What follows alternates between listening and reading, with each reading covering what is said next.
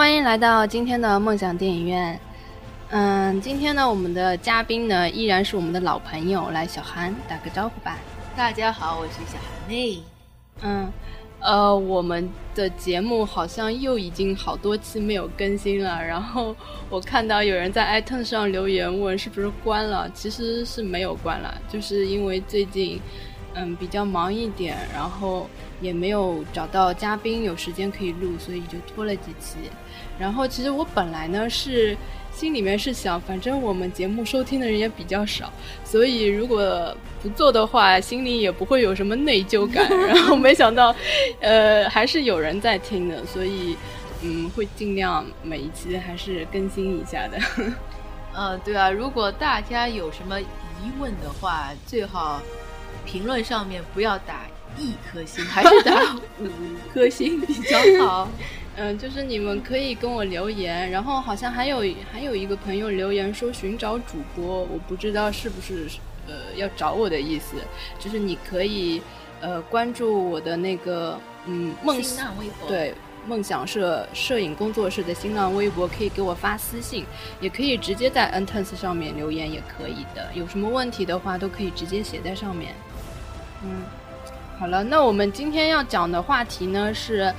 嗯，贺岁档，因为现在其实已经进入了贺岁档，从嗯十二月份一直到下一年的二月份都是贺岁档的档期。那今年的贺岁档呢，其实是一个比较特殊的，就是跟往年比起来就缩水特别多，所以这个现象呢，我们也可以在今天这期节目当中讨论一下。嗯。嗯，那在这个之前呢，我们还是像往常一样，先讲一下，嗯，最近的比较热点的一些关于电影的一些事件吧。因为其实跟贺岁档比起来，我觉得十一月份的电影反而有相当多是我个人比较期待跟喜欢的。诶，你说他们集中把片子放在十一月上档，是不是想避开这个贺岁档呢？肯定是啊，因为贺岁档只能上。国产片啊，真的吗？对，因为贺岁档基本上是要保护国产片的嘛，所以基本上，嗯，好莱坞的大片是不可能挤进去的，所以就会集中在十一月份上映。那贺岁档我们岂不是只有烂片看了吗？也不一定啊，因为其实如果从往年来说的话，贺岁档的电影都是一般。一般来说，质量比较上乘的一些，只不过今年我们看上去啊，好像贺岁档能够看的片子比较少一点，选择性也少一点，所以就感觉十一月份的片子会特别好一点。呃，还是大家十一月份去看吧，十 二月贺岁档，嗯，慢点，我们可以一个个来分析一下，能看点啥？嗯，那我们讲讲十一月份的吧，现在正在火热的几部片子。嗯，首先不能回避的就是《雷神二》喽。对，《雷神二》是我期待了很长时间，它才上映的一部片子。嗯，虽然这家伙连一都没有看过，就开始期待二了。呃，因为我是从那个《复仇者联盟》开始看的，我是通过这个才喜欢上的那个洛基，所以说他会有他出。演的《雷神二》，我也很期待嘛。嗯，我对《雷神二》的呃那个感觉比较特殊，因为《雷神一》我是去电影院看的，然后当时看完之后我就发誓 烂片，对吧？就《雷神二》上映的话，一定不能去电影院里面看。然后没想到就是呃，在《雷神二》上映之前，很长一段时间没什么特别好看的片子，然后就。闹电影荒闹了很久，然后正巧呢又有人约，那就去看了一下。没想到二比一的感觉就是出乎意料嘛，感觉好很多。无论是从那个场面的效果啊，还是剧情来说，都丰满了很多。呃，一呢我是没有看过，但是那个时候嘛，我是有看到一的海报，它的故事情节我大概就知道了，因为。如果一一部电一部电影，它只是围绕着一个人来拍的话，它是不可能会是一个好的片子的。所以我很果断的，我就没有去看它。结果它真的是一部烂片。那你看了二，感觉怎么样啊？二嘛，虽然不能说它烂，但是也没有什么特别好的地方吧。不过呢，我是想说，这种片子它看的也不是一个情节，像我们，对我们来说，电影不是也不能这么说，看个人其实，呃，也不能算很主要的。这个片子呢。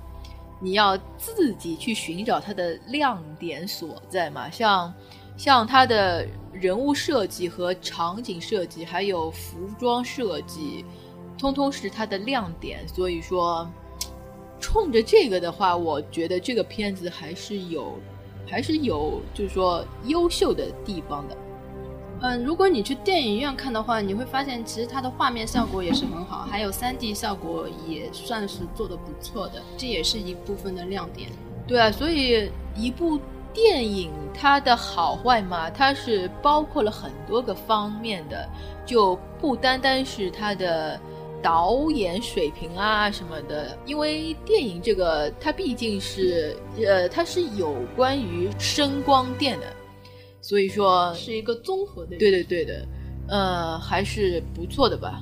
嗯，而且我觉得相比来说啊，第二集的笑点要多了很多，起码我 就是笑了好多次，因为我是一个笑点很高的人嘛，就能让我笑还挺不容易的。我知道有个地方你肯定笑了，就是哪个？洛基他变了很多个人哦，对，就是变成美国队长的时候，这个我估计是人都会笑。你看你都笑成什么样？我觉得很是有惊喜的吧，因为我们刚刚才看过《复仇者联盟》嘛，这样的话，他就等于是把这些片子都串联起来了。嗯。我觉得这也是导演的一个小用心吧，因为他肯定知道复联现在特别火嘛，而且就是，呃，漫威下的那么大一盘棋，他就是想把这些超级英雄通通呃组合在一起嘛。他们而且就是每一部片子之间都是互相有联系的，所以，呃，适时的穿插一些这种元素是很好的一个方法吧。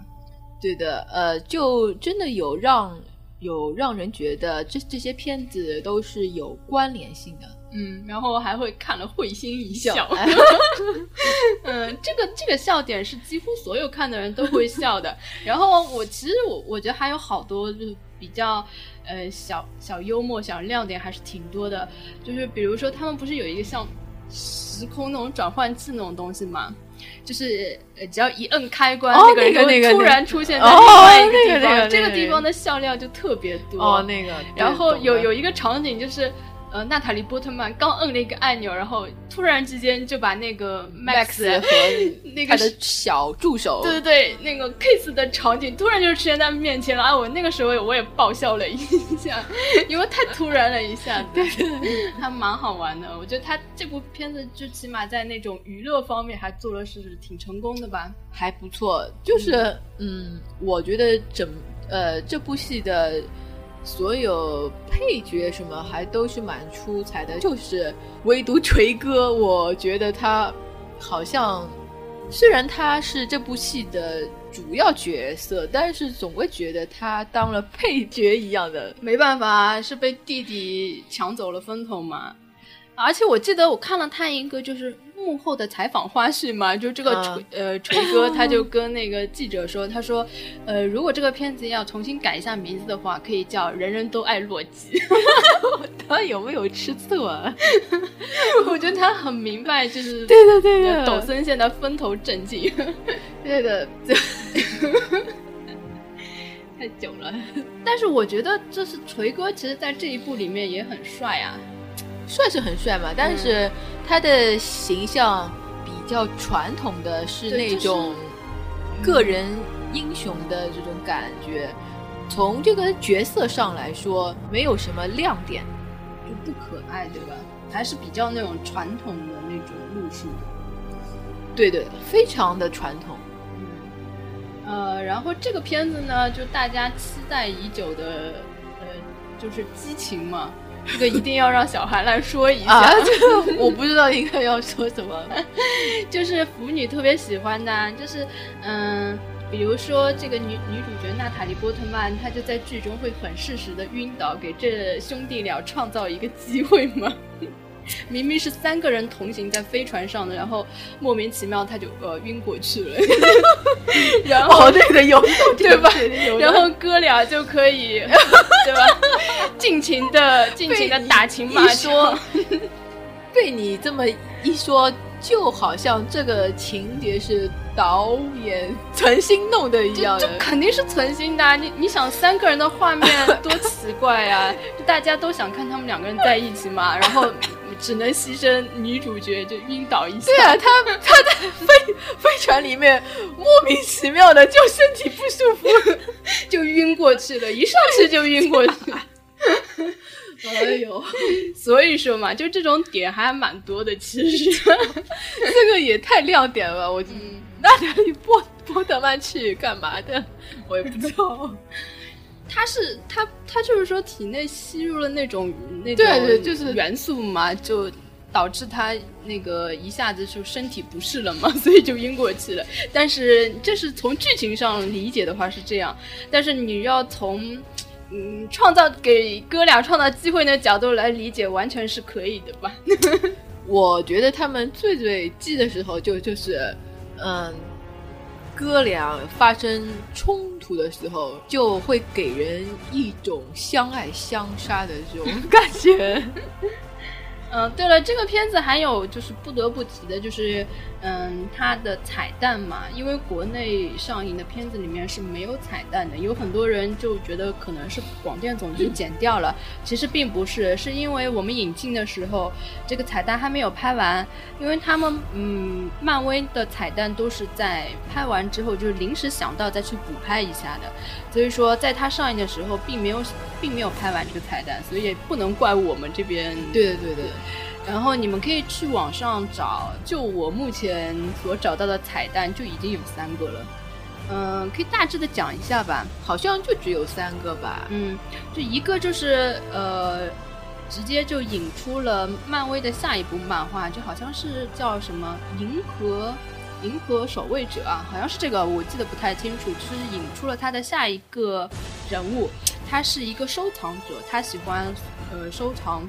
各种人物啊，或者是宇宙宇宙间的那种能量啊，宝贵的那些东西，包括就是那种超级英雄，他也是想要收藏，好像是收集人。对，因为他是一个很大很大的一个 BOSS，据说是最大的一个啊。但是这个美国漫画我不太了解啊，我就是大致的这个情况就大概是这个样子的。然后还有一个彩蛋就是，呃。就是在影片最后结束的时候，不是那个娜塔莉波特曼跟他们一家人在吃饭的时候嘛？嗯。然后那个 Max 就说：“呃，锤哥还会不会回来呀？”然后就呛他说：“上一次回来已经是两年以后了嘛。”然后他就很不爽。然后就刚说完没多久，就阳台上碰一下，一个东西垂落下来，就锤哥就掉下来了。然后就是呃，传统的美 美国电影里面。桥段嘛，就最后就相拥 kiss 一下，就是这样一个彩蛋。还有一个彩蛋，就是很多人都说没有看到过，然后我去查了一下，它可能也不算是彩蛋，可能是被删减的片段，就是大部分腐女心中期待已久的一个画面。就是其实呃，我们看到影片最后结束，应该都知道洛基是应该是当上了王了。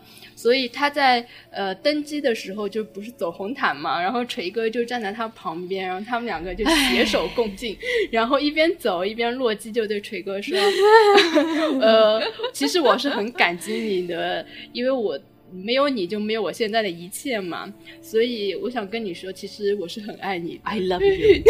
然后在这样的呃场景下，我们是不是应该 kiss 一个呢？所以就是有这样一个画面，我觉得如果腐女看的话，肯定是鼻血长流了。这个这是官方逼死同人的节奏啊，这个太腐了。这个肯定是。自从雷神一出来，一直到复联，就是导演啊、编剧啊都知道，呃，这是一个卖点嘛。呃，其实我一直都以为只有英国是是非常腐的，但是我没想到连美国现在也变得这么腐。现在是全球向啊，所有地方，难道中国不是吗？所有地方都很卖腐啊。但是美国耶，怎么可能会这样呢？这很正常啊，这好奇怪这已经挡不住了全球的步伐。虽然洛基这个演员他是英国人嘛，就是还真没想到可以把把这个福给哎带到福尔摩斯是哪里的？也是英国人，他们好像是好朋友。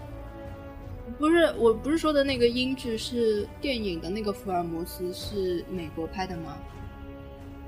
呃，是的，那也很腐啊，直接就改成了腐女的那个福尔摩斯了，对吧怎么会这样？现在现现在现在是一个流行趋势啊，腐真的占了一个很大的比，包括哎复联也很腐啊。复联还好啦，复复联其实还是比比较直的，但是复联还有官配呢，哎，好吧，官配是不是就是那个绿巨人和小罗伯特·唐尼？对的。嗯，Oh my God！呃，所以说这个腐向是现在已经全球性的了。那除了这个《雷神二》里面的那个彩蛋是可以一提的之外，它还有一个衍生剧，你不知道你知道吧？叫《神盾局特工》。哦，我知道，我知道。呃，其实这个美剧它现在跟漫威的所有的呃超级英雄电影都是有关联的，包括《雷神二》跟这部剧有无缝连接，嗯其中它的第八集就跟它无缝连接了。我不知道你有没有看过？我知道它大概是一个什么，但是我没有去看，因为我觉得这个好像，呃，不是很贴，不是不是很写实的一个剧，所以我没有怎么去看。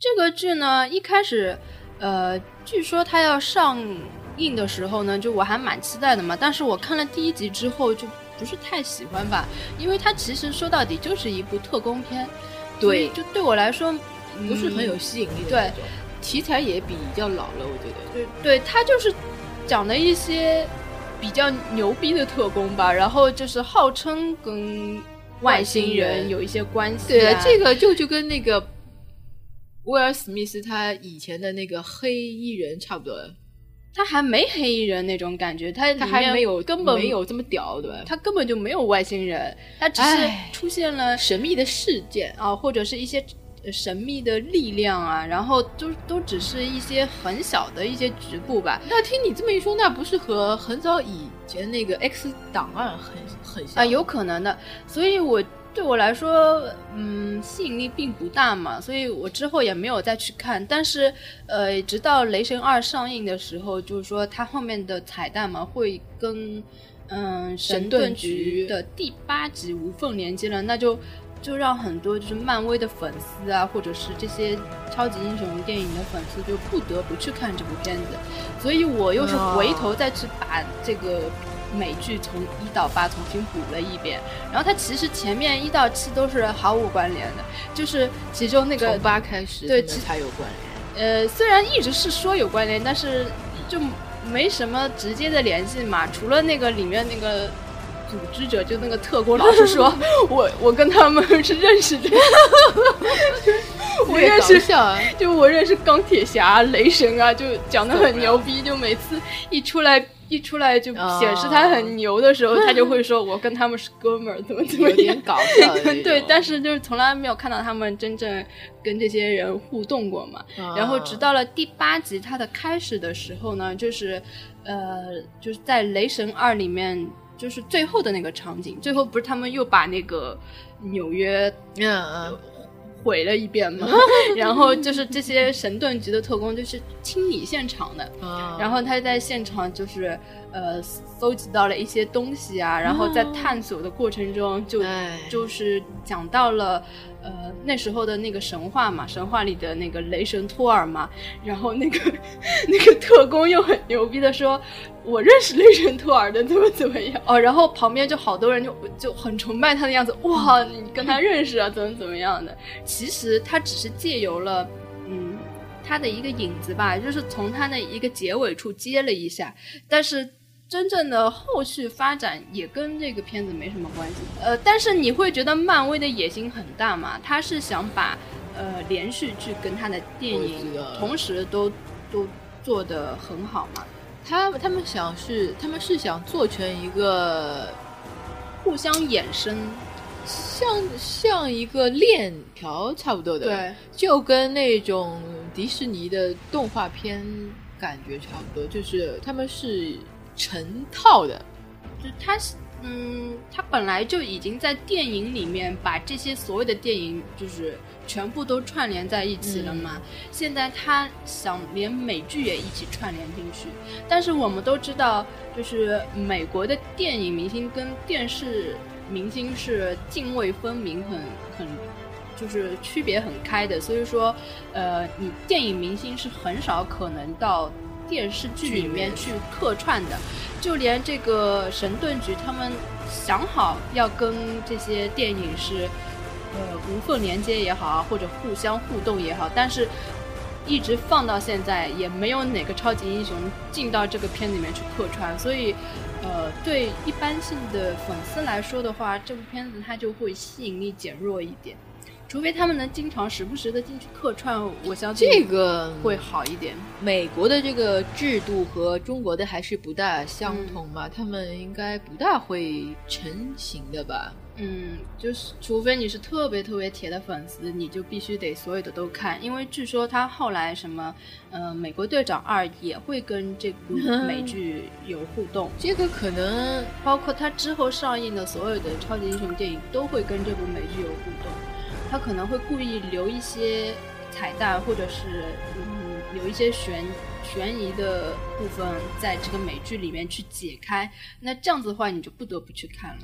有那，我觉得这个可能只有像希尔多这种粉丝才有可可能去看了。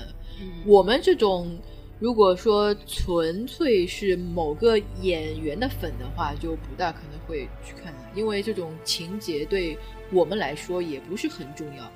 嗯，这就看了，看见仁见智了，看对，呃，对谁有有需要嘛？嗯，呃，我还是挺挺挺希望他们可以多卖卖腐什么的，这样 我们也可以去看一下。嗯，好吧。嗯，哦，对了，其实我我对这个片我还有一个疑问存在的，嗯因为雷神嘛，像那种牵扯到神的剧，我们中国都是把它定义为玄幻剧，但是雷神。它里面虽然是神的背景，但是它里面有飞船，还有 激光炮。它这个它的我设定，我真不知道它它是算科幻呢，还是算玄幻剧？就是超级英雄电影嘛。神怎么和超级英雄是一样的呢？这个问题我在看复联的时候就已经嗯已经有这个疑问了，但是呃现在就是从我们看到的片子，包括那个《神盾局特工》里的解释，就是说，嗯、我们现在所谓的这些神啊、雷神之类的，其实就是另一个国度的外星人，其实他们就是外星人，并不是神。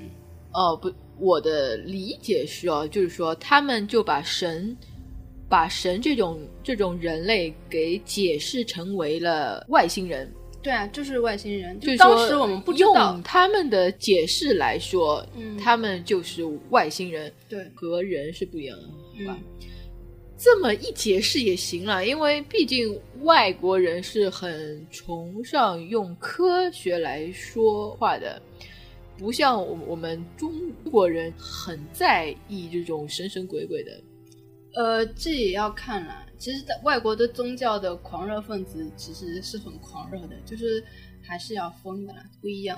哎反正我看这个片子，我还有蛮纠结的，因为神和科幻的，我总会觉得有点违和感，就不是很服帖的。我也有违和感，但是你就可以这么理解，他现在讲的这个雷神其实就是外星人另一个星球的外星人，并不是呃我们传统意义上的神，你就这样理解吧。我可以吐槽一下这个编剧吗？你吐槽呀？我写的 什么什么？你说？好了，我说完了。好的，那雷神，雷神我们也说挺多了。嗯嗯，然后那我们说说另外一部吧，现在火热上映的，嗯，《地心引力》。嗯，啊这部片子呢，据说它在上映了呃一个月之久吧，嗯当时在一个月之久都居然没有一个差评的一部片子，就在那个 IMDB 上面的评分是呃没有人打，就是低于九分的，但是现在是稍微有很多那个有一部分的差评啊，或者有一部分不好看，但是在当时刚刚上映的那一段时期是很厉害的，是属于一部特别神的神作。嗯，对的，那个在我微博上面所关注的几个影评人也全部都给出了非常高的分吧，嗯而且他们都极力推荐去看 IMAX 加 3D 的版本。但是呢，等到这个片子真正真正的上映之后，我身边的就是比较普通的人，他们有大部分人都觉得这是个烂片。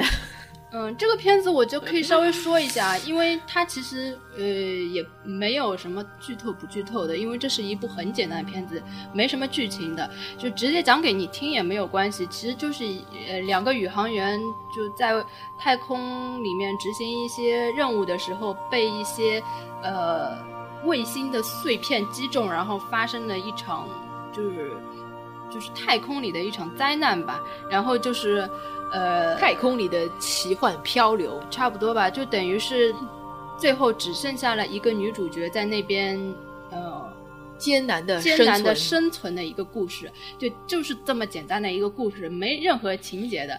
所以说，呃，剧透了也没有关系。这部片子呢，我还是建议大大家去看一下的，因为你，视效好呀。你如果想要在家里看，就完全没有必要了，你就不用再去看了。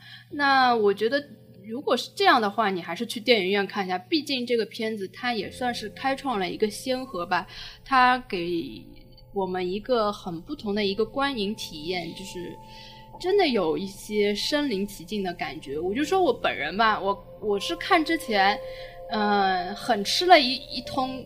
一通东西之后，然后直接就进去看了，看完之后出来真的是，真的想吐是好好想吐，就是晕车就像晕车一模一样的感觉，而且是看完我走回来一路吹吹了一个多小时的冷风，回来之后还是有那种晕眩的感觉，一直很恶心想吐。然后就我看到有我有朋友说没有没有在事先呃吃好晕车药去看，真是 错误的决定。所以我建议大家如果要看 IMAX 版的话。呃，千万不要吃太饱进去看，真的可能会吐出来。所以可想而知，它的效果真的是挺不错的。我想说，这个只能证明它的镜头比较晃动吧。嗯，它不简单的是晃动，它的三 D 效果也特别好，而且它不是为了三 D 而三 D。这个片子就是说，如果没有三 D，它就没有意义了，而且一定要看 IMAX 的。就是你既然已经去看了这部片子了，你就要达到最好的视。觉效果，对，因为它就是一部纯粹的靠视觉，呃，来打动你的一个片子。你如果没有用最好的这个方式去看的话，真的没有什么没意义。你要看的话，就看 IMAX 加 3D 版的，就是纯粹去体验一把在太空里卖的这面个，对的，呃，就是零重力的那种感觉，真的你会有一些失重的感觉，尤其是呃刚开始的前十几分钟吧，我不仅有失重的感觉，我还有失失禁的感觉吧，姐姐，太脏了你，哪里脏了？不 呃，不是我，我是我是想说，除了有失重的感觉，还有很深的无力感跟哦恐惧感，因为嗯。哦太空其实是一个很恐怖的地方，尤其是那个地方没有空气、没有水，连嗯风都没有。你在那里是，嗯，如果在没有借助外力的情况下，你是静止的，你都不知道如何去飘动，就这种时候，啊，对，是很恐怖的。然后你又是一一望无际的黑暗，然后你不知道你的氧气什么时候会用完，这时候再加上你是失重的，我觉得这个这一点真的是最可怕了。你看完电影之后嘛，你会觉得脚踏在地上的感觉太好了，在太空里面整个人没有重心，很可怕。所以我在这个看这个片子的时候，我感到一种嗯很深的恐惧感。嗯，对，所以这部片子就很推荐那种很喜欢逼逼真效果的人去看。嗯，而且我觉得它应该不算是一部科幻片吧，它其实很接近现实的。你甚至可以把它当成一部纪录片看。虽然有很多人吐槽它就是，呃，有各种那那种违反常理的，或者是违反物理现象的一些镜头。我是比较讨厌这种很考据的人，他们没意义的。对对，他们我觉得他们简简直就有点。像要故意显得他们很聪明一样，就是很懂，对吧？对对，就要显得自己很懂一样的。其实我们大部分去看片子的人都追求的，并不是去寻找这个片子的破绽嘛，我们只只是要去体验那种快感，它带给你的一些东西。是的，并不是去去找它的破绽嘛。所以我觉得这这种人真的很很不招人喜欢的。就是它首先它不是一部科教片，也不是一部纪录片，它只是呃很接近的去模仿了一个在这种环境下的一个一个应该算是在太空中的一个灾难片吧。就说呃它的很多细节其实已经尽可能的接近现实了，起码让你感受到的是很真实的。就即使它有一些细节没有办法做到，点头。呃，就是像。其实有有很多宇航员也看了这部片子，就说其实没有必要去这么追求它的，没有必要这么的性的这么的去抠细，对，只要它带给你那种感觉就可以了。而且你在电影观影的过程中，是真的是有那种零重力的感觉，就是失重的感觉。其实这已经很够了。而且，呃，这部片子除了它的特效以外，它还传达给你的一种精神，就是，嗯。你在那种一望无际的无助，然后只有你一个人的环境下，你那种内心的恐惧，跟你想要回归到家里的那种那种很很深切的那种盼望的感觉，是表现的特别好。嗯，我觉得这个是一个让我就是我是那种很喜欢看恐怖片嘛，很少会被吓到的那种人，也也有那种体会到那种恐惧的感觉，其实。是很不容易的，呃，我在看之前嘛，我有个朋友跟我说，嗯，这部片子里面有一个镜头，直接吓到你，就就跟恐怖片一模一样。但是我当时看到的时候，一点都没有被那个镜头吓到，因为我完全进入那个情况了。其实我说出来也没有关系，他就是，嗯。在他们那个飞机就被砸中之后嘛，应该砸中之后，其实就瞬间失去氧气。那个在原先那些舱机舱里的人就直接就死掉了嘛。对，呃，所以死掉了之后，在太空他们是没有重力，就会直接漂浮出来嘛。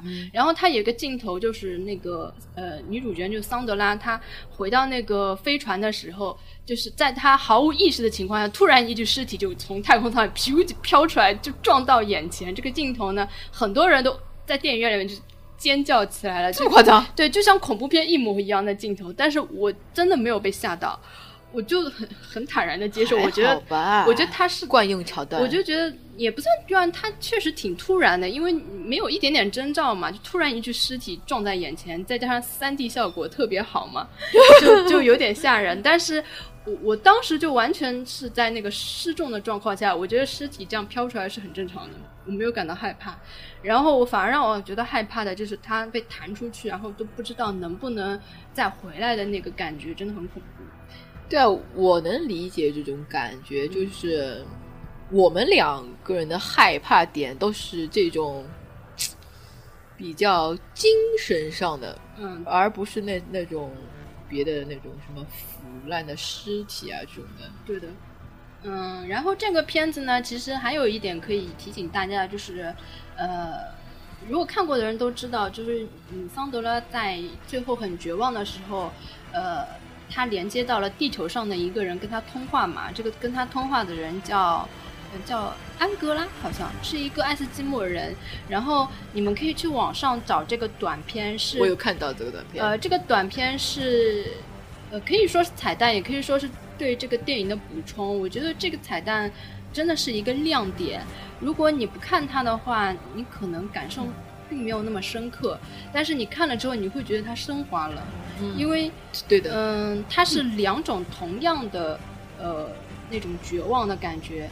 因为在安斯基莫那个地方，也是一片那种冰原，也一望无际，也是荒无人烟的地方，也是那种你发出绝望的声音，没什么人能够听得到的。虽然那个短片我没有找到中文字幕，我看的是英文版，虽然我英文不太好啊，我就我看的是人家的截图啊，他们是就把那个中。中文给放到上面去。哦，我英文特别差，我就大概的了解了一下，好像就是在那个冰天雪地的那个地方，就是他很爱的一只狗，就是很老了。哦，我知道。他不忍心把它，嗯，把它杀掉嘛。但是他不杀掉它，他又很痛苦，成天在叫，是不是这个意思？好像是这样的。反正就是他也是在寻求一呃一个人的安慰。然后这这时候正好连接到了在月球上的桑德拉，然后他们就互相。就等于是给彼此彼此一个安慰吧，但是其实他们又是很鸡同鸭讲的，对对对，大家都不知道在讲什么，都是两种同样的绝望吧，但最后都是以一个不知名的情况下，就反而好像得到了一种慰藉一样。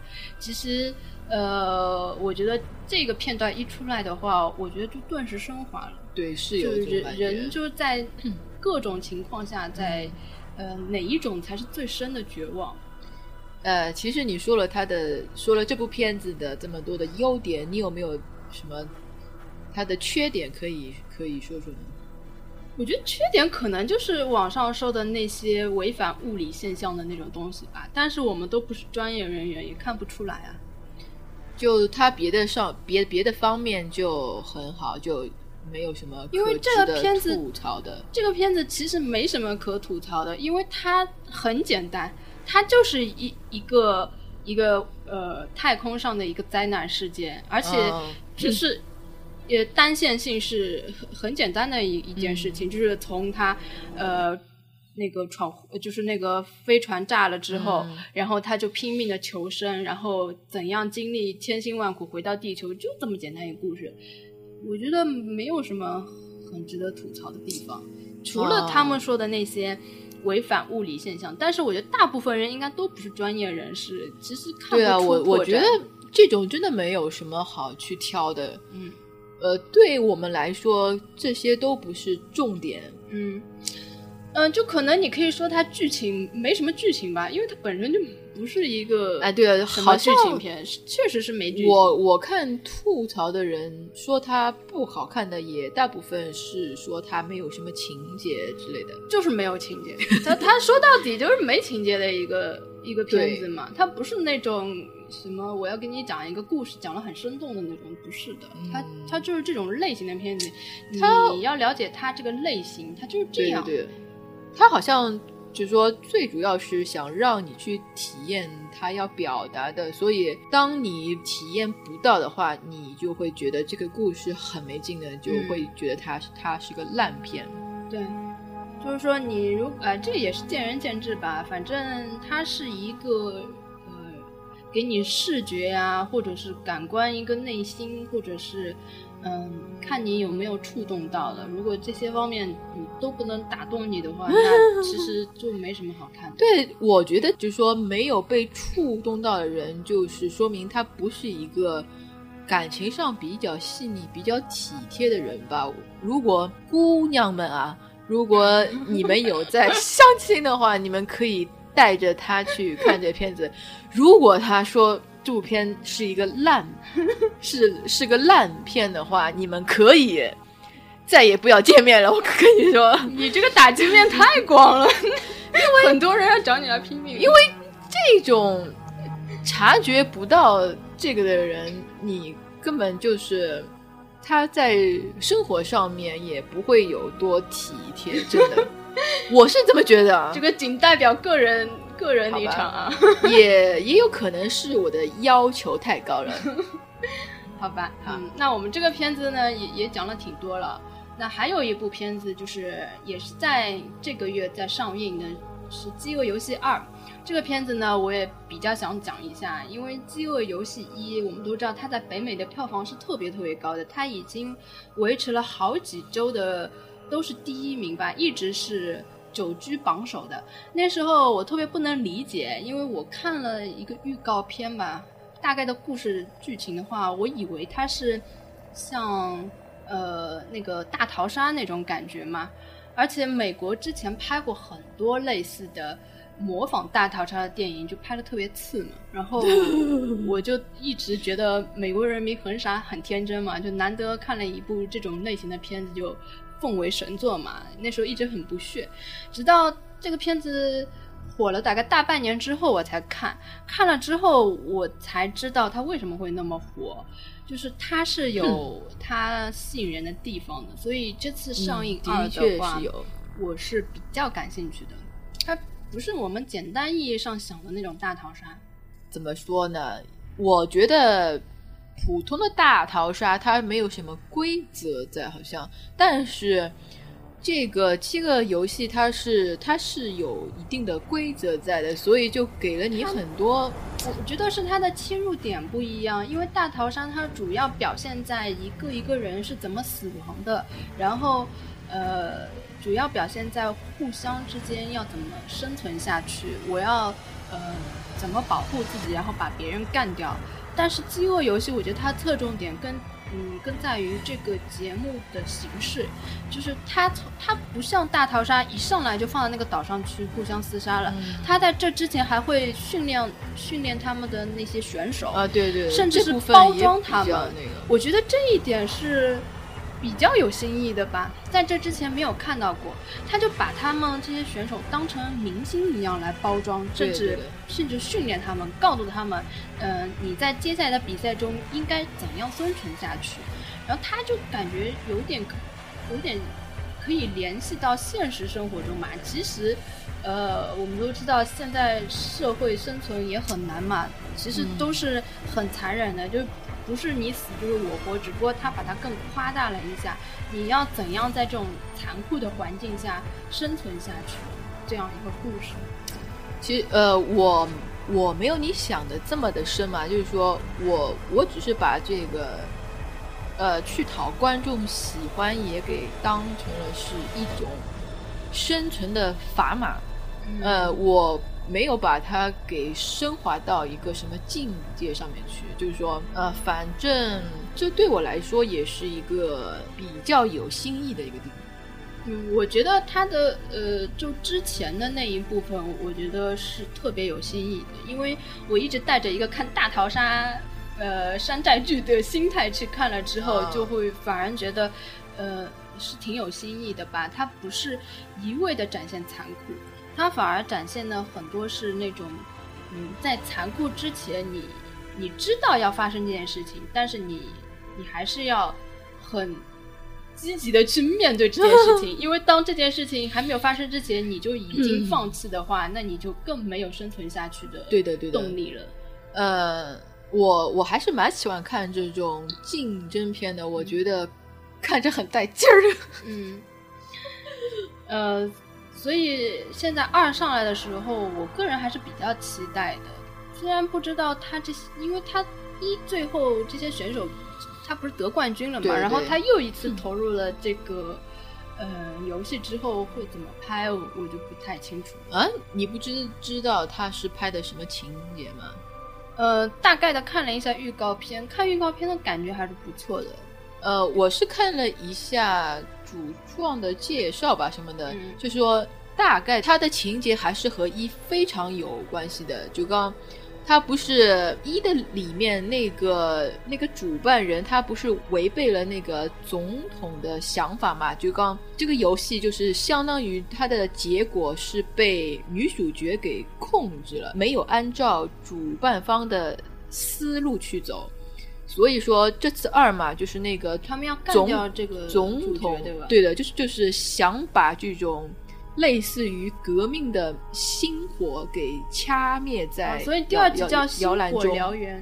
然后嘛，他们就决定把历届所有的冠军都放在一起进行最后的总冠军。嗯，我大致知道，就他们其实的目的就是想杀了这个女主角，因为他不在他们的控制范围之内了。对的，就是说，好像是从他开始，就是他不是有十二个区嘛，这些生活在底层的人就开始要反动了。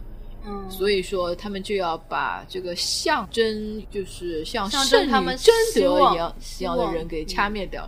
所以这个还是蛮有看头的。嗯而且我觉得这个系列它的好嘛，它是在于它把娱乐性和爱情性全都结合的非常好嘛。嗯，它把三角恋也给贯穿到整个大逃杀中去，有吗？我完全忘记了。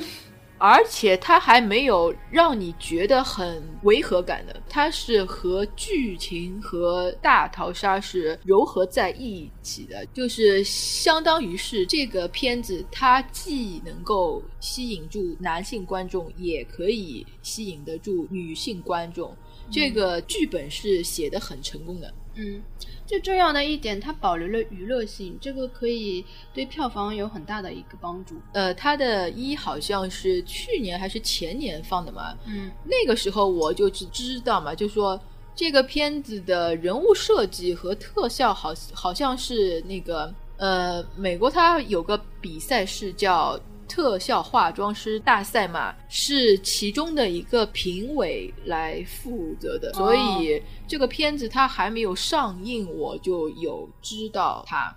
所以对这个片子我还蛮有期待。而且这个片子它是有原著的呀，原著的小说的粉丝也特别多，所以它一它是有那哦个有群众基础的。基础的嗯，这个片子其实我觉得也有点像《无限恐怖》的，因为它的 又来真的真的，它的一个大的构架就是把很多队伍放一个大的环境下进行厮杀，就是看哪个队伍它最终可以取得胜利嘛，就是也是像它这种差不多的。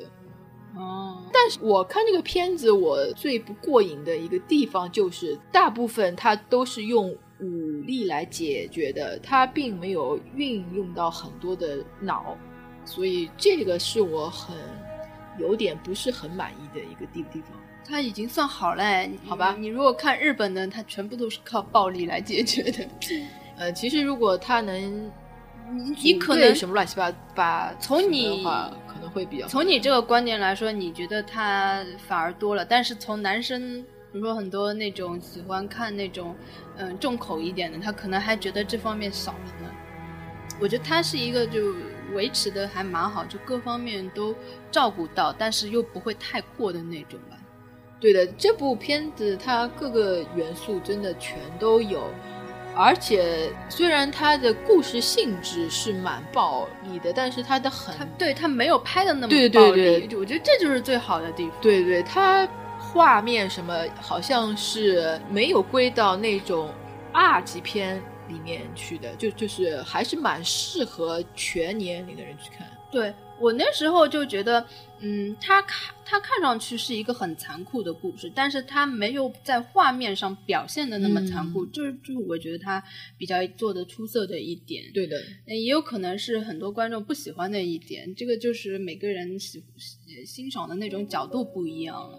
但是这个片子它可以能够做得到这么的面面俱到，这个要比很多专门去卖血腥的片子要要好的多得多，嗯。证明他是很用脑的。嗯，还有还有一点我想说的，就是这部片子里的女女主角我特别喜欢。她在那个《饥饿游戏一》的时候，就是我第一次看到这个女孩子，我还觉得她长相不是我喜欢的类型，就不是那种很漂亮的女生嘛。但是她呃在之后的片子里面的那个演技实在是太太令人折服了。真的假的？对她，她就是去年奥斯卡的影后、对啊，就是说他得了影后，我真的很不理解他为什么可以得。什么？他那个片子里面演技那么棒，就是那个呃乌云背后的呃太阳光线啊什么的那那部片子，他演的那么好不是，不是，他获得奥斯卡奖他是因为饥饿游戏，不是不是饥饿游戏，就是那个乌云背后的，那还差不多，因为这个饥饿游戏真的没有体现的出了什么。在饥饿游戏一的时候，我不喜欢她，因为我觉得她长得不漂亮，然后又是一个新人，不怎么。不怎么了解她，然后到了那个我看了《乌云背后》那个戏之后，我就觉得哇，她演技太赞了，而且呃，他的演技完全掩盖了她那张其实本身来说不算不算太好看的脸，但是她演技一好，我就看顺眼了，我就觉得她长好看了。所以我现在对对她很期待，蛮喜欢这个小姑娘的。其实他年纪还蛮小的，九零后好像。呃。我觉得这个还是奥斯卡，他还是有一部分是想扶持岁数小的人。那没有没有，他没有吗？他真的是有实力的。我你应该，我建议你看一下。同期的人就没有岁数比他大，但是演一般来说差不多的，只会照顾年纪大一点的，因为他们奥斯卡好像因为年纪小的他还有很多机会可以拿，不像年纪大了你就越越往后就。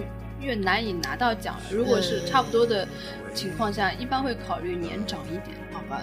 但是我总归记得外国是。你还记得希斯莱杰吗？他在演小丑的时候，就是提名了一个最佳男主男配角吧？男配好像是。嗯，当时就是说，因为他还年轻，他以后有很多机会可以得奖，所以就没有把这奖给他，给了一个年纪稍微年长，我忘了那是谁了。结果没想到希斯莱第第二年他就死了。唉，所以说。从这件事情可以看出，基本上他们还是会考虑年纪方面的事情，有点 人道主义的这样。好吧，好吧，嗯，那这个十一月份的片子，呃，我们讲了三部，也也讲了挺多了。嗯，这三部我觉得就还，呃，我个人是比较推荐的。其他呢，其实也有很多，但是，嗯，一般啦，就就也就这样子了。你你有喜欢的吗？没有没有没有，绝对没有没有。好好，那我们今天进入我们的主题吧。嗯，说说那个嗯，今年的贺岁档。嗯，今年贺岁档为什么我说呃比较特别呢？因为跟往年比起来，好像没什么可以选择的片子特别少，无论从数量来说还是从质量来说。呃，都缩水了很多。我本来想起今天起的标题是“今年贺岁档整体萎靡”嘛，但是又好像感觉讲的太绝对了，因为还没有看到这些上映的片子，不能太绝对。嗯，但是但是不是他的名单不是已经出来了吗？对，就是仅从就是他会上档的这些片子来看的话，可以选择性真的比较少一点。就仅从你现在了解到的一些片子，你。就是有没有比较想看的一部片子？如果是从矮子里面拔 长长长子的这个 长子一个，好吧，这个这个方面来看的话，根本肯定就是我们冯导的私人私人定制的啦。嗯，私人定制就是就是乍一看下去，好像是一枝独秀的感觉，因为好像没有什么片子可以跟他抗衡的，不像在往年都会有大导演都会有有片子嘛，比比如说像张艺谋啊、陈凯歌都会有。今年他们都没有动作对，以前起码都会有呃三足鼎立啊，或者是就是呃双王 PK 的那种，就就算不是那种导演，起码也有陆川啊，嗯，还有。像那种黑马，像去年黑马特别多嘛，像泰囧啊，跟那个西游降魔，呃，都是很强强劲的两匹黑马。奇迹也不是年年都有啊。对，包括呃成龙的片子，去年的十二生肖其实噱头也特别的足嘛。是的，是的。呃，赶上了那个我们圆明园生生肖的那个拍卖拍卖的那个火的那个趋势，所以呃那个片子在。当时来看还是很有看头，但是今年成龙的那部《警察故事二零一三》，这是多么多么多么老以前的一部炒冷饭片子啊！就是感觉听上去就好像不应该放在贺岁档的。这个你就可以看得出来，一个好的剧本是多么的难得到啊！是呀，呃，然后就是其实我们贺岁档从近三年来看的话，一直是。嗯，处于增长的趋势的，在二零零一年，嗯，二零一一年的时候，贺岁档的票房有二十九亿，然后二零一二年有五十二亿。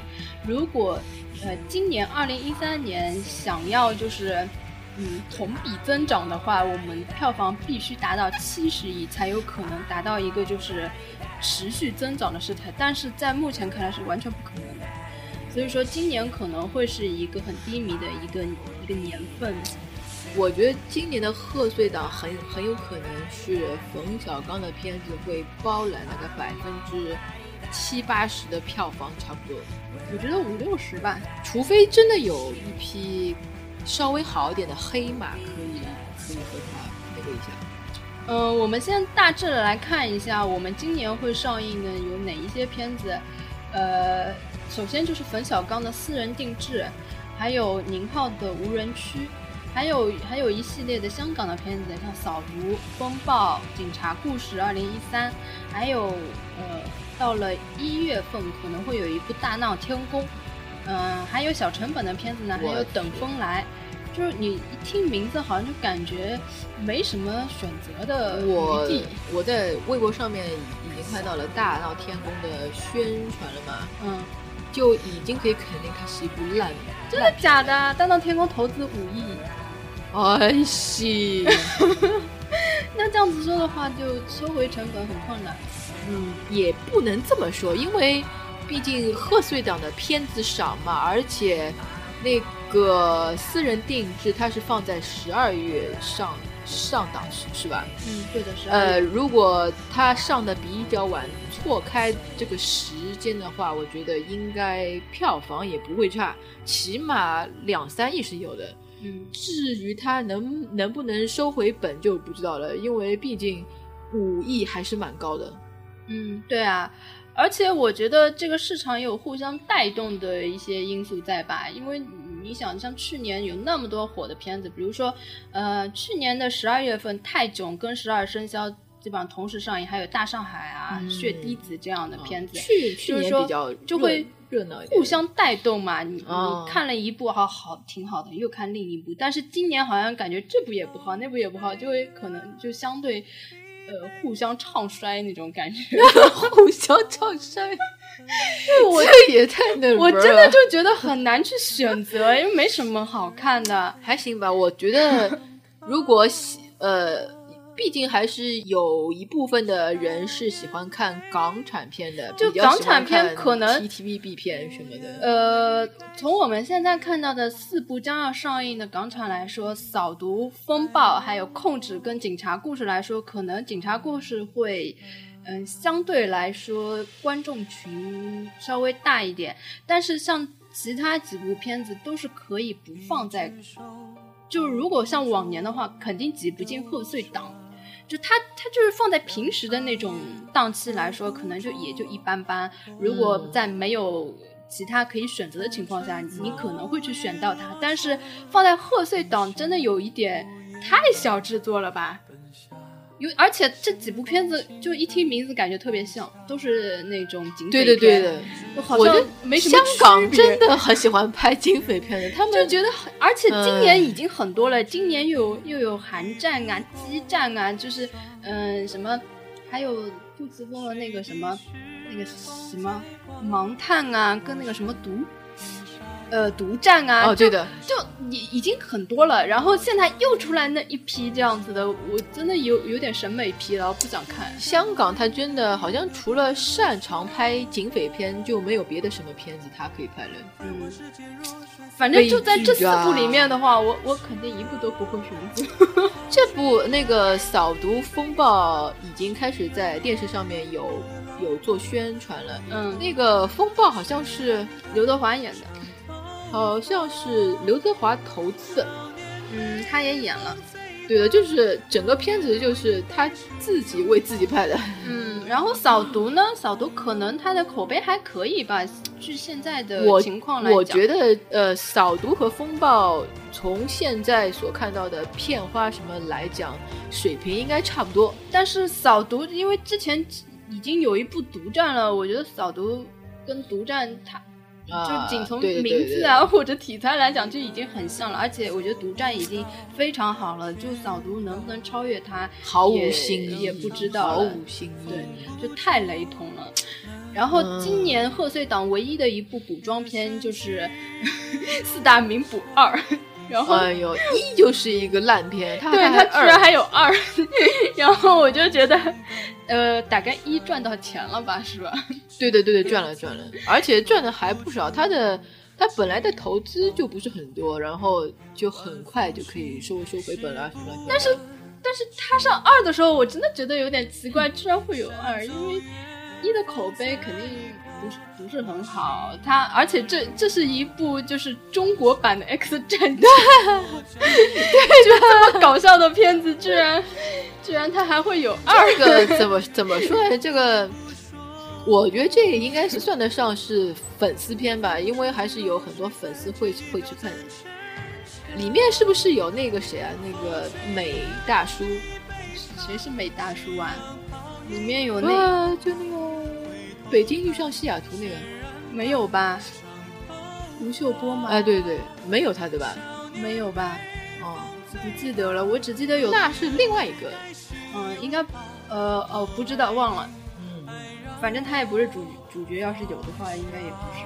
嗯好吧，这个片子反正你是想不到会有，居然会有二。嗯，对的。嗯、然后还有一部非常小成本的片子叫《等风来》，这部片子呢，就是可可能会成为黑马，但是我觉得，嗯，可能性不高吧，因为要看他的那个前期的那个行销了。因为这部片子它的导演是《失恋三十三天》的导演，嗯，很多人都期待他像那部片子一样成为一匹黑马。呃，因为它也是一部文艺片，然后主角是倪妮，倪倪妮这个女、哎这个演员我还是挺喜欢的。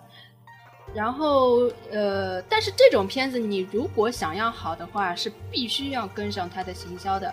如果前期没有铺好的话，很有可能就那个了。其实我觉得，如果同期没有文艺片的话，只只有它一部的话，它的票房应该会不错的，但是起码也不会差。但是直到现在还没有看到它的呃网上有网上有什么宣传出来。要么它的档期会比较晚啊，像两月份什么的，它可能是一二月份的，那应该是再过一我觉得应段时间吧。该网上要有一些前期的一些东西要出来了，要不然的话可能就来不及了。既如果是和《失恋三三十三天》是一家公司拍的话，那他们的行销应该也不会差的。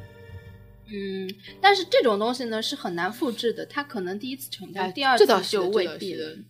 嗯，然后我对这部片子呢，我可能会看一下吧，但是肯定不会去电影院看了，因为毕竟还是有风险的。文艺片其实那个受众还是蛮广的，像情侣档，他们如果春节没有什么事情做的哦，话，哦他有可能会会是放在情人节档期。啊，对对对对。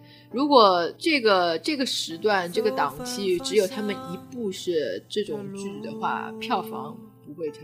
嗯，那在这种情况下呢，只有私人定制就会显得一枝独秀了。唯一可以跟它抗衡的就是无人区了。嗯、无人区我觉得是很多人也都在期待的。然后这个片子呢，我就可以稍微去讲一下，呃，因为它是宁浩的片子嘛，诶嗯，其实我我是想说，无人区不能够和私人定制抗衡的，一点都不可能，因为这个题材一点都不接地气，所以何谈抗衡一说？呃，怎么讲呢？因为冯导的片子就是这个私人定制，我们可以预见它是一部搞笑片嘛。但是宁浩的这部《无人区》，它有可能会是一部比较有深度的片子，它吸引的人群应该是不一样的。而且这部片子呢，它很曲折，它四年前就拍好了，其中五次据说五次要上映，但是都没有成功，所以它是被很多文艺小青年是呃等待了四年的一部片子，呃，而且宁浩的口碑也一直是很不错的，所以说他有他的他个人的一些呃粉丝群在。这个粉丝群没有冯导的粉丝群那么大。嗯，因为你想，这个期间没有更好的选择的来说。呃，比如说我是一个对冯小刚不是特别感冒的人，我可能不会去看《私人定制》。那我没有片子看，总总不见得整个贺岁档我不看片子吧？那我可能唯一能选择就是无人区。不是啊，就是说我们如果撇开导演来说的话嘛，就是说宁浩的这部《无人区》，它的题材是西部片嘛。首先这个题材就不接地气，非常不接。特别是在春节档这个合家欢的一个气氛中，这个真的不是会是票房大卖的一个。但是但是你不要忘了，这个片子里面有黄渤跟徐峥，有有很多人他会觉得《无人区》是一部类似于泰囧的片子，你知道吗？因为我真的有遇到过，我有一个朋友跟我说，真的会有这么挫的人吗？会有啊，他不知道《无人区》是。嗯，是讲什么的？然后他一看，哎，有黄渤跟徐峥。而且他又是在泰囧之后，他可能会觉得是一部类似的搞笑片，然后又出现在贺岁档，他就好吧，真的很有可能，很有可能的呀。因为我有一个朋友就跟我说，他说，哎，现在又有一部片子叫《无人区》，哎，也是那个黄渤跟徐峥演的，然后他那个眼神闪烁出来的光，就让我感觉他是想要看一部泰囧二。然后我内心在想，其实肯完全是一部不一样类型的片子。天，我。觉得会有有冲这个组合去看的人，一定会有的。呃，会是会有，但是再加上宁浩呢，他出名是因为《疯狂的石头》，那又是一部非常搞笑的片子，所以说，呃，这三个人组合在一起，很有可能会被一部分人认为是一部贺岁档该出现的一部搞笑片。但是这样一来的话，他们那些。被被自己想法所误导的人，他们的观影体验就会很差，然后这个片子的口碑就会不是太好，所以我觉得对票房还是有影响的。怎么说呢？你总体的票房分账应应该还是会比较高的，但是把它当做私人定制的对手来说，还是弱了点，因为那毕竟那个是的那。毕竟俗气的人还是比较多的。他跟私人定制比呢，就好像是一个地方台的春节晚会跟央视的春晚来比那种感觉。因为冯小刚毕竟他每年都会出现在贺岁档，他已经是一块金字招牌了嘛，所以说他的名字就是就是一个噱头，这是没有办法的事情。我只能说在。这么多片子里面，就这两部片子，它可以稍微就是突出一点的，而且，嗯，算是一个亮点吧。嗯，对，就是说从我个人角度来讲的话，嗯，我对冯小刚不是特别期待，因为我不太喜欢看喜剧，一个是不喜欢看喜剧，还有一个是冯小刚他的前期比较好看的片子，其实都不像电影。它都像一部小品，是纯粹的靠一些对话，呃，跟跟一些那种小段子拼接起来的。它是小品性质的，跟真正的电影其实还差了很远。是的。然后他后期拍的一些比较有规模的一些大的片子，像嗯，像那个什么《夜宴》啊，还有一九什么一九四二，然后嗯，那个叫什么？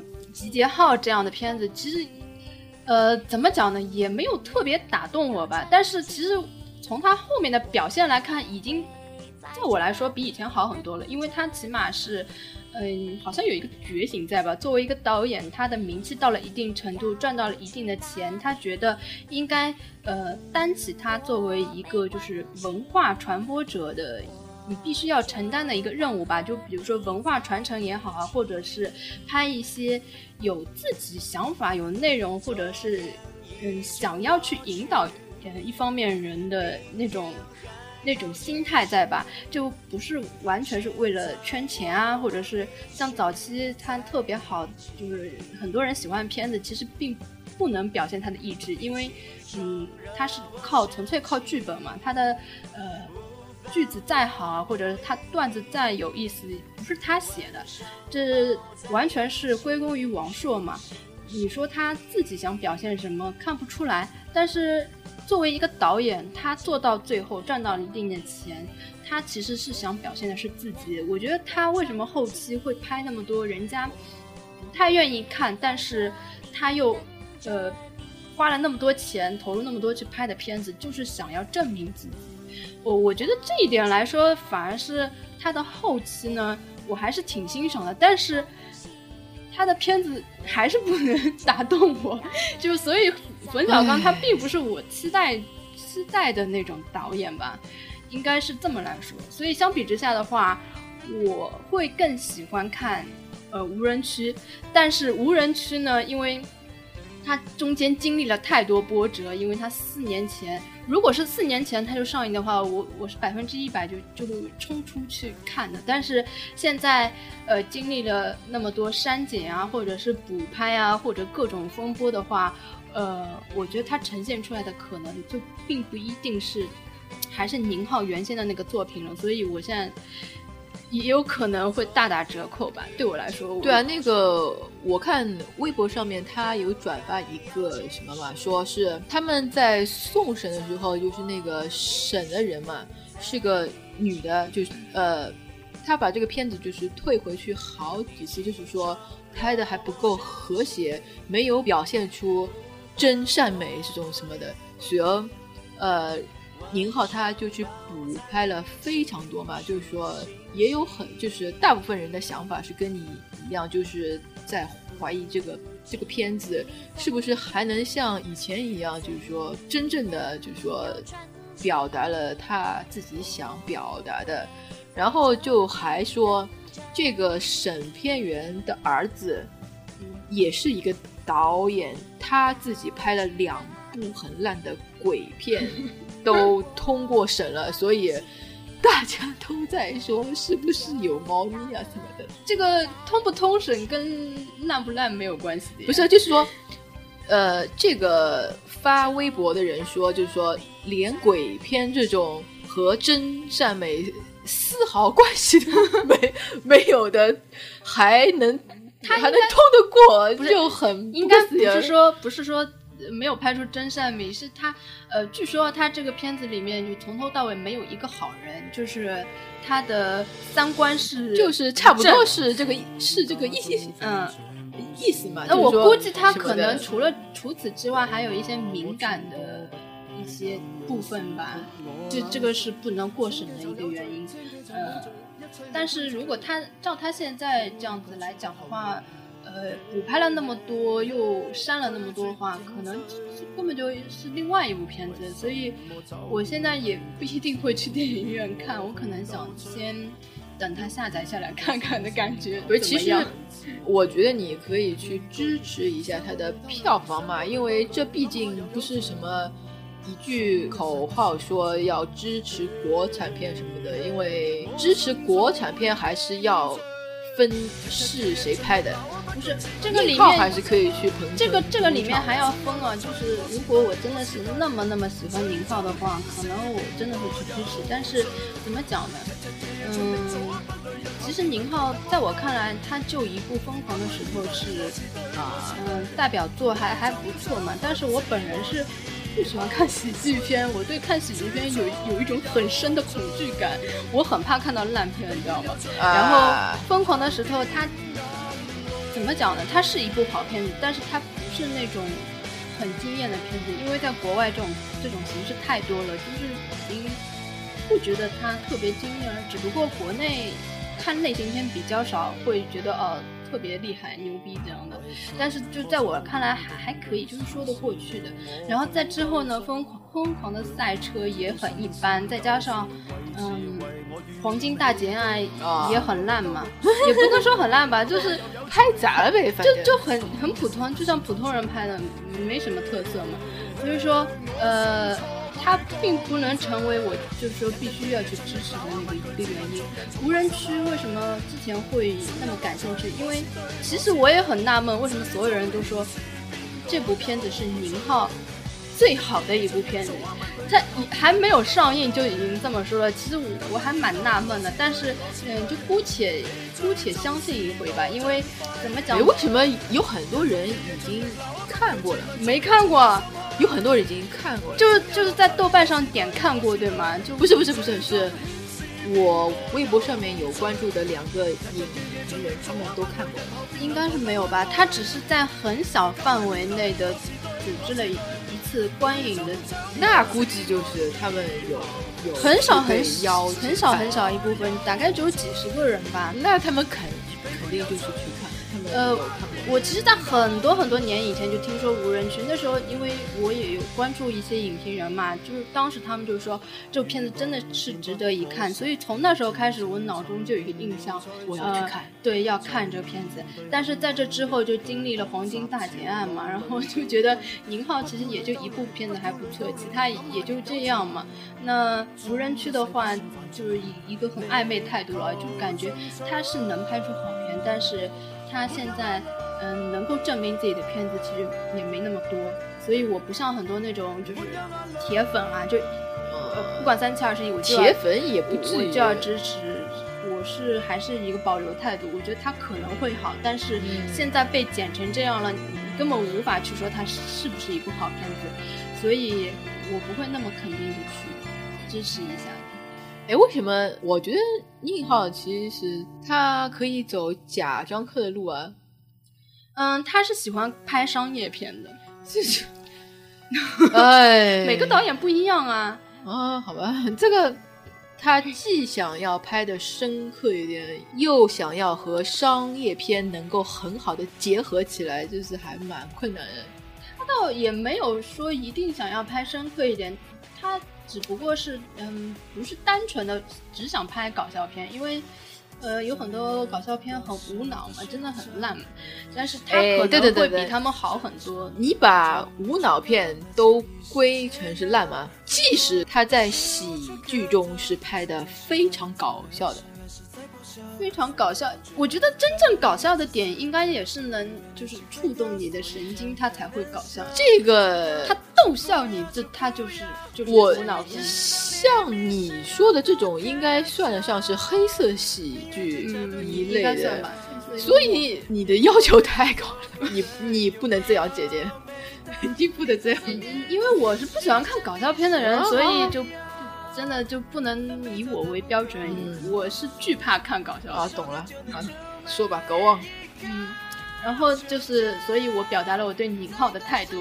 然后因为我很喜欢黄渤嘛，所以我应该会去看的，就是还需要再观望。嗯，有很多人说，呃，宁浩跟黄渤是一个黄金组合，但是我比起他们来，我更喜欢黄渤跟黄渤的组合。而且，我对管虎的期待超过对宁浩的期待。我觉得他的很多作品倒真的是可以证明他自己是一个有实力的导演。哦，所所以，如果他们合作拍的片子，我可能就是无理由支持。原来你是喜欢这一对组合？对的。那嗯，反正因为黄渤其实在《疯狂的石头》里面没什么，就是很出镜很少啊。那你今年肯定是看不到了呀，你肯定要再等。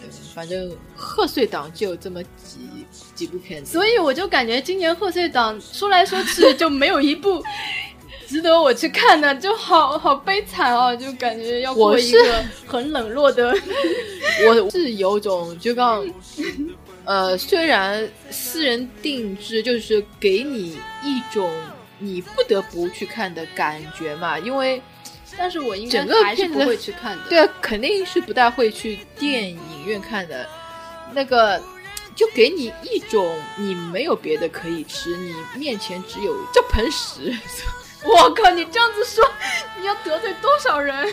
我对这个片子我没有什么反感，我是不喜欢冯小刚这个人，因因为他每次全都很拽的说我的票房可以获得什么什么。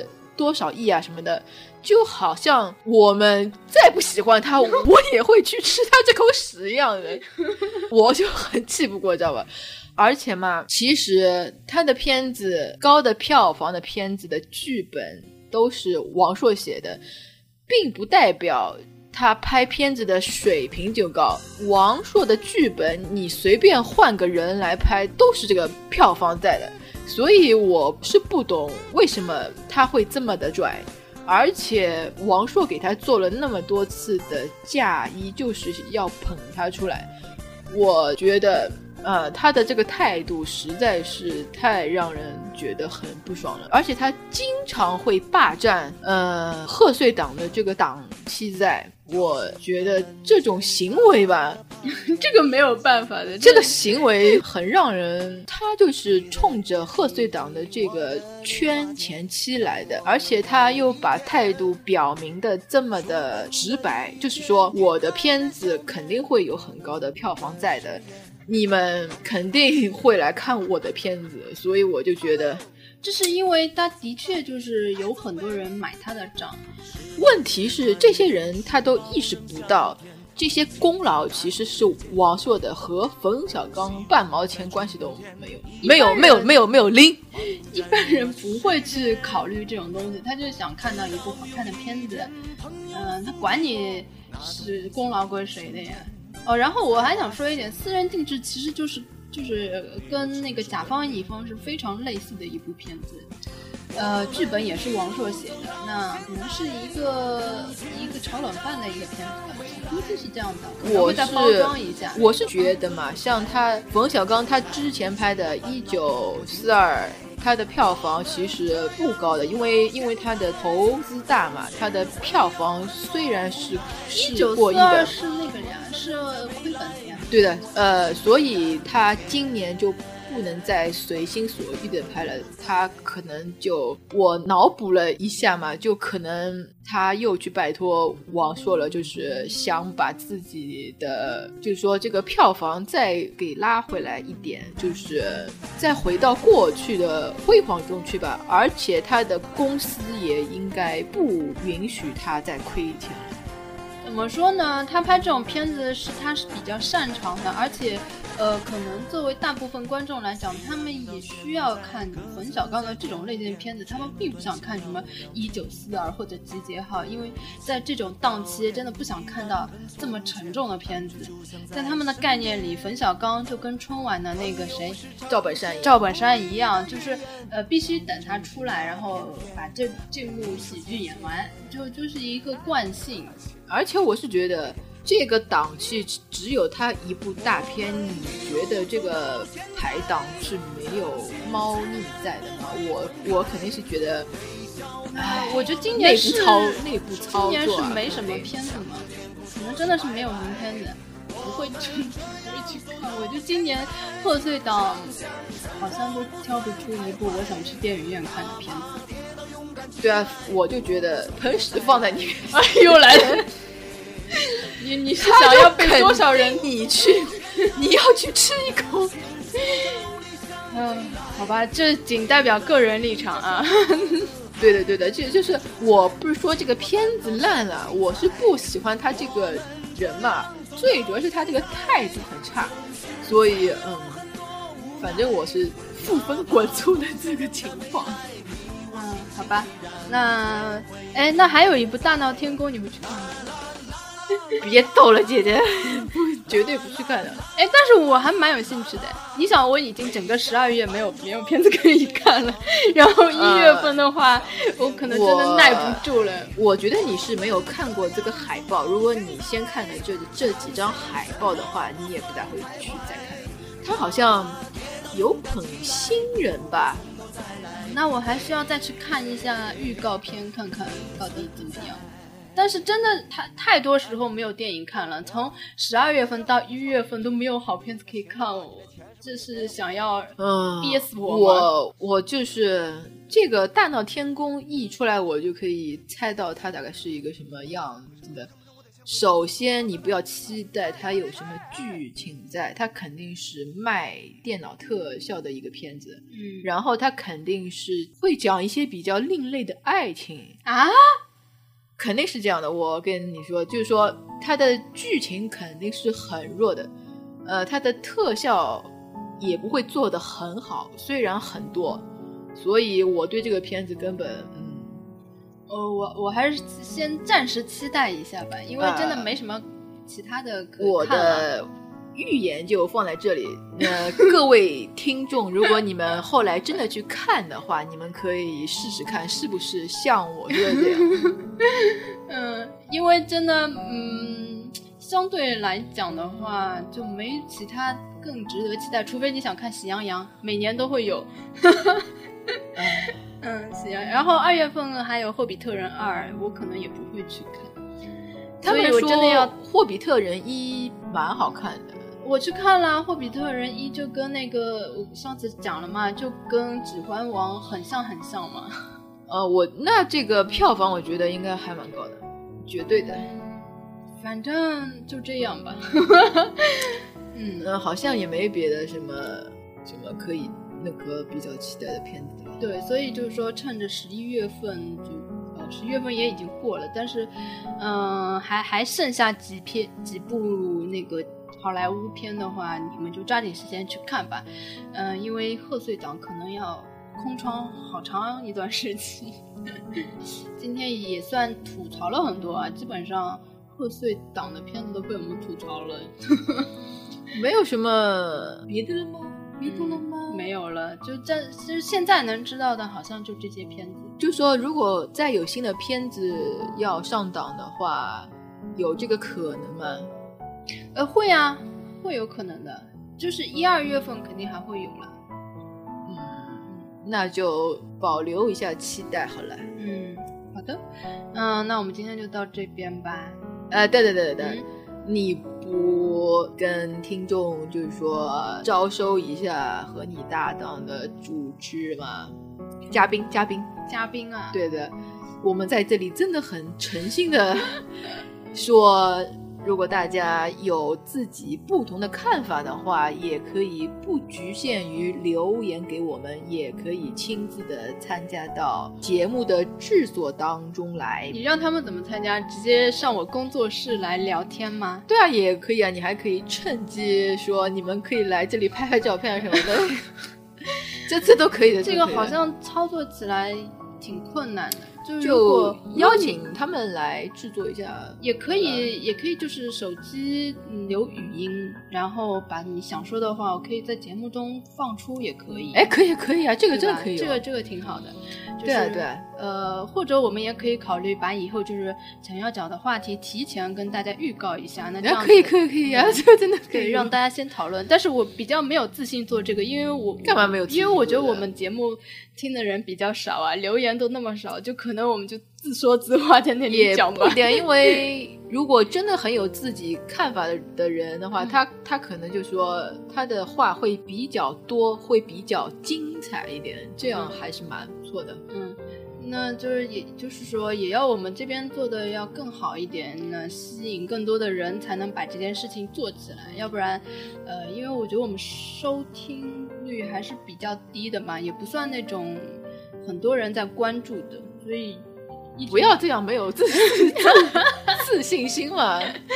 而且其实说事实啊，就是你肯定要考虑到它可操作性嘛。那个什么高手在民间嘛，嗯所以我们还是要靠群众的力量来把我们节目的质量给搞上去。嗯，呃，那我我可以先说一下我比较想要聊的话题，我就是征集一下有喜欢王家卫的朋友，呃，我非常希望你可以跟我一起讨论一下，来一个深度呃探索王家卫的节目。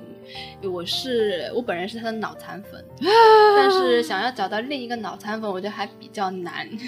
对啊，抱抱他一直都跟我说，我不是攻击别的节目节目啊，就是说没有一个节目可以深度的，就是说到抱抱的心心里去的，所以还他还是希望能够找到一个在脑电波可以和他差不多的人来聊聊聊这个话题。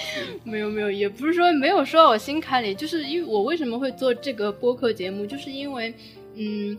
看完电影啊，或者是有些很喜欢的片子或者导演、明星，就非常想要去讨论一下，然后就就很难找到就这么可以步调一致的人，所以就很想去听别人来跟我讲。然后，呃，你也知道，就是现在电影播客其实也挺多的，但是正好喜欢同一个人、同一部片子又。可以产生共鸣的也相对来说比较少一点，嗯，就比较想，那就想要自己说吧。自己说的话呢，就又要找到一个可以跟自己聊得上的嘉宾，所以这个是一个比较困难的一个问题。所以我们现在面向广大群众，对吧？呃，来征集一下，你们也不要太有心理负担什么的，就当做是。认识一些新的朋友什么吧，所以还是希望大家可以踊跃报名。嗯，好吧，这个最后最后一段大家可以直接忽略掉啊。呃，好吧，那那个今天就到这里吧。嗯，好的，那就拜拜啦，灰灰。嗯。